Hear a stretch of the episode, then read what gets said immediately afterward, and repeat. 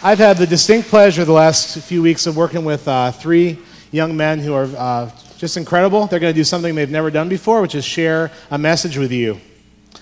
Uh, so it's exceptional. It's something that um, just totally floors me their, their faith and their desire to serve the Lord and to share a serious word from God for us. Uh, so the youth group met and decided that they wanted to speak on this idea of worship. What does worship mean? I'd like to invite my boys, Derek, Jonah, and Luke up here and just uh, have you sit up here in the front row. I want to pray for you guys.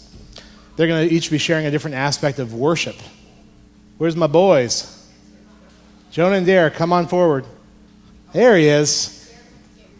Derek went to get coffee. That's a good idea. I, did, I didn't tell him I was going to pray for them before they spoke here. So, I mean, uh, getting coffee is good before you preach. I do that too. But too much coffee, and then the preaching gets weird. It really does, yeah. You gotta get a good, good mixture of the Holy Spirit and coffee, I find, and it's a gift of God. So I wanted to pray for you guys as a whole as you're going to share the word. This is like any other sermon, we are open to receiving what God has for us, uh, even through these, these guys here who have, um, are doing something they don't normally do. Let's pray for them. Heavenly Father, I pray your blessing upon Jonah, upon Derek, and upon Luke as they share what you've put on their hearts and developed with them as we've sat and talked and they've sat at home praying and seeking your face. I pray that you would teach us something, that you would grow us as people, and that you would let the anointing to preach be upon these guys, that you'd have clarity of thought and uh, clarity of heart, that you'd help them to feel uh, the peace of God as they, as they do this, and also the joy that you have in what they're choosing to do today. Um, bless them, God. In Jesus' name, amen. So you guys, Luke and Derek, can have a seat. And Jonah, you're the man. Here you go, buddy. Testing one, two, one, two. Okay. So, uh, my name is Jonah Davidson. You probably see me around school. I mean, church. Um, uh, I'd like to say that Pastor Nathan has done a great job teaching and uh, preaching to us. So, give him a good round.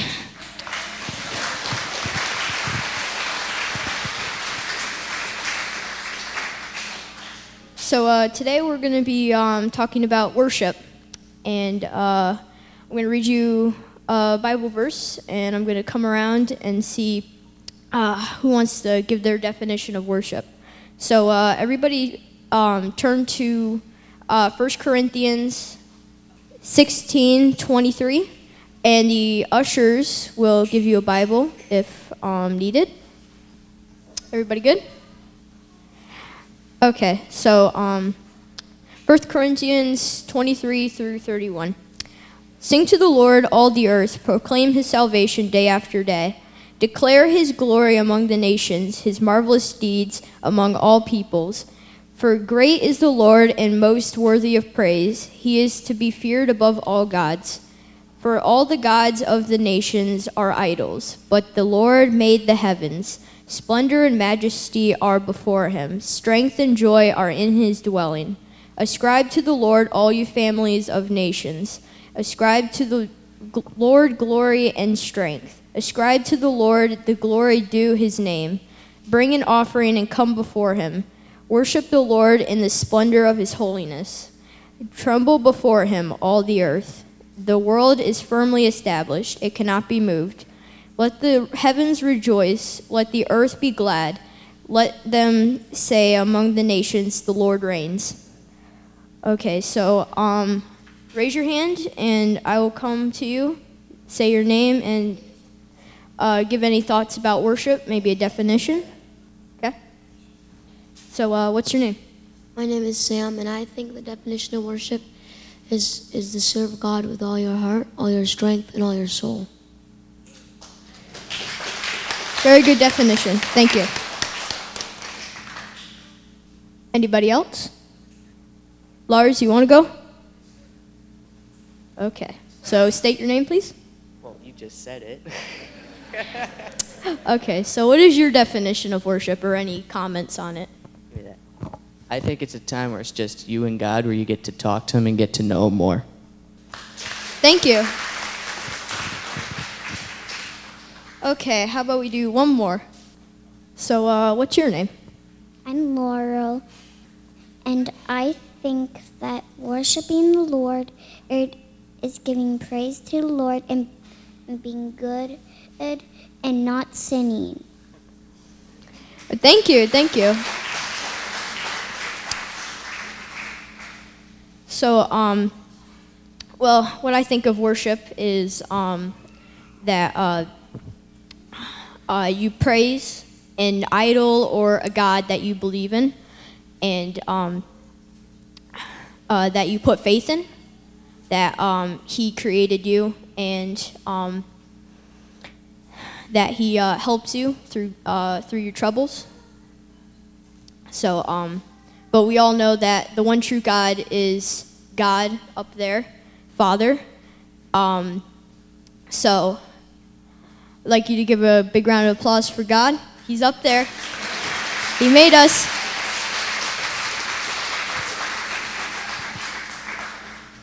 So um, I'm going to turn to another page, and it is Revelations 4 8 through 11.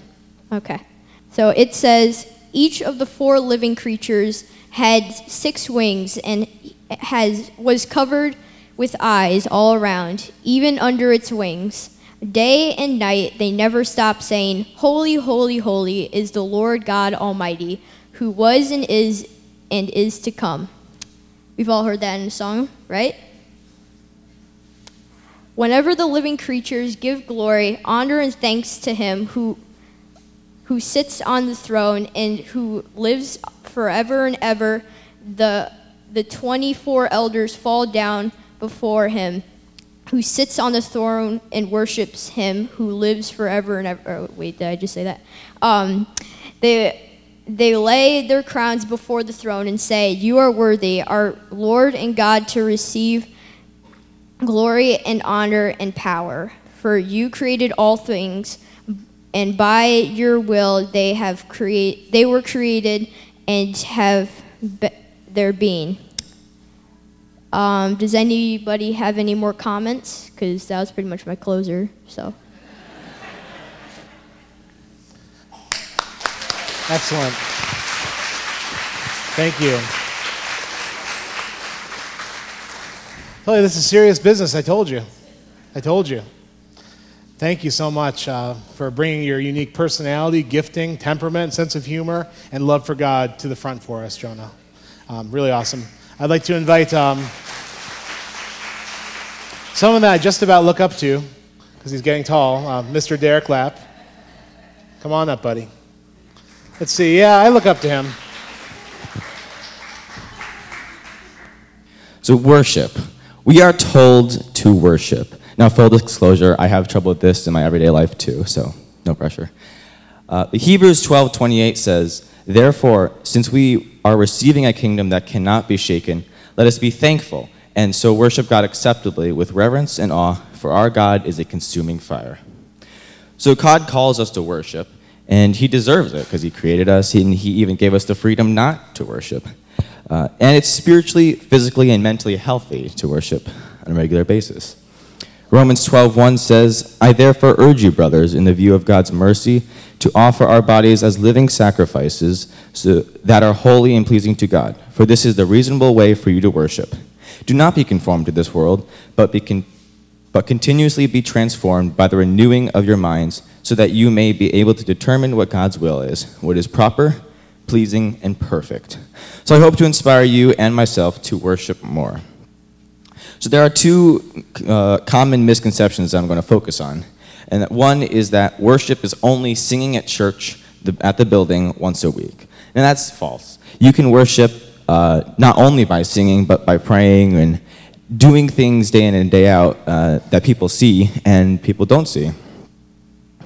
And it can be at your home, at your workplace, while you're driving and resting and just doing anything. And it could be every day. And really, it should be every day. You should try to worship God through everything you do. Another misconception is that worship is just not significant and that people like they think it's just not important. I want to do big things for God. I want to go lead people and go convert people and bring revival to cities and places. But it's it might seem insignificant, but it's very important. It is a small thing, but it's important to God. Uh, Matthew 25, 23 says, His master replied, Well done, good and faithful servant. You have been faithful with few things. I'll put you in charge of many things. Come and share your master's happiness. Luke 16:10 says, "One who is faithful in very little is also faithful in much.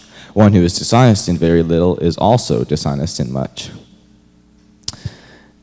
There is a study going into the domino effect that states that a domino can knock over another domino 1.5 times its size, which means a 2 inch domino can knock over a 3 inch domino, which can knock over a 4.5 inch domino, and a 10 inch domino can knock over a 15 inch domino.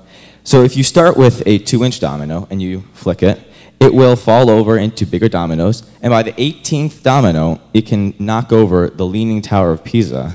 By the 23rd, it can knock over the Eiffel Tower, and by the 29th, it can knock over the Empire State Building. So it's really the small things that do count.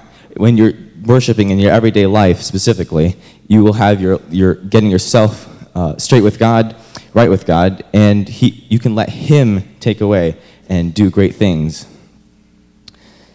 So I challenge you to worship more, at least once every day in your life, once every day of the week, replacing something you worship yourself with with worshiping Him. Uh, two, to invite people to worship more with you. And three, to inspire people to come and worship with you also. And again, Hebrews 12 28. Therefore, since we are receiving a kingdom that cannot be shaken, let us be thankful and so worship God acceptably with reverence and awe, for God is a consuming fire. Thank you.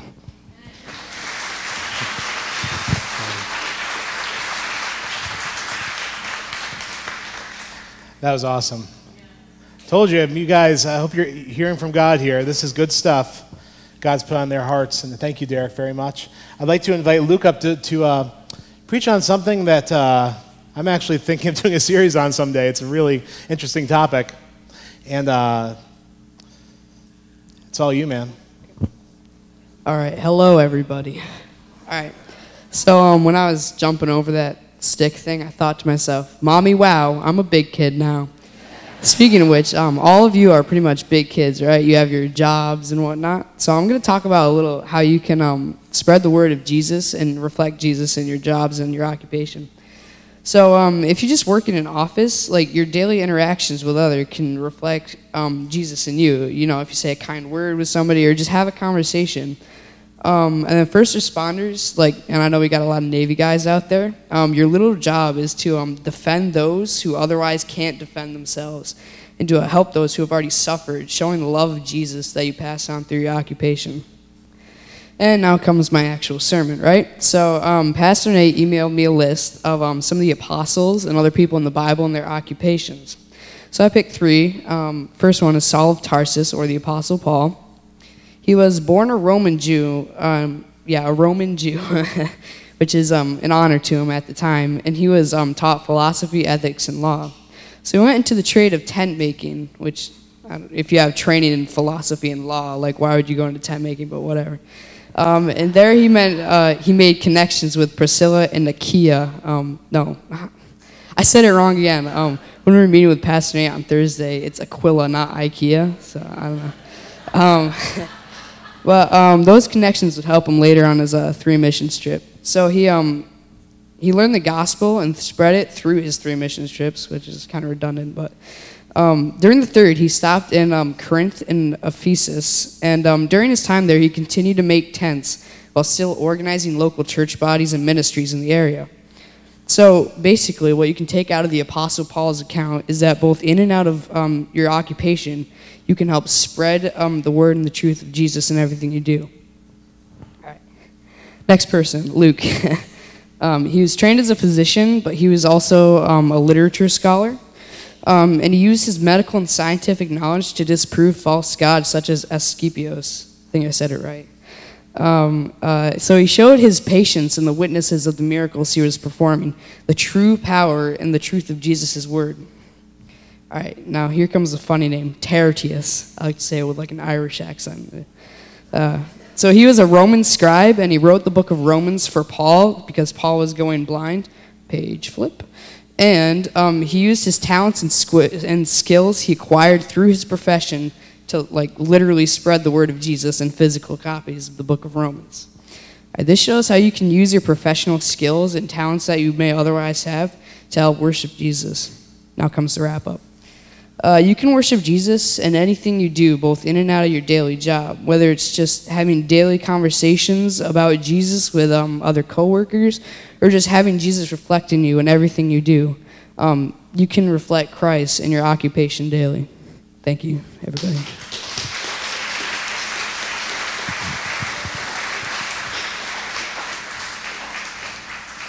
Thank you very much, Luke. I don't know if this is common to have um, such such amazing young people with such insight, uh, but we're blessed.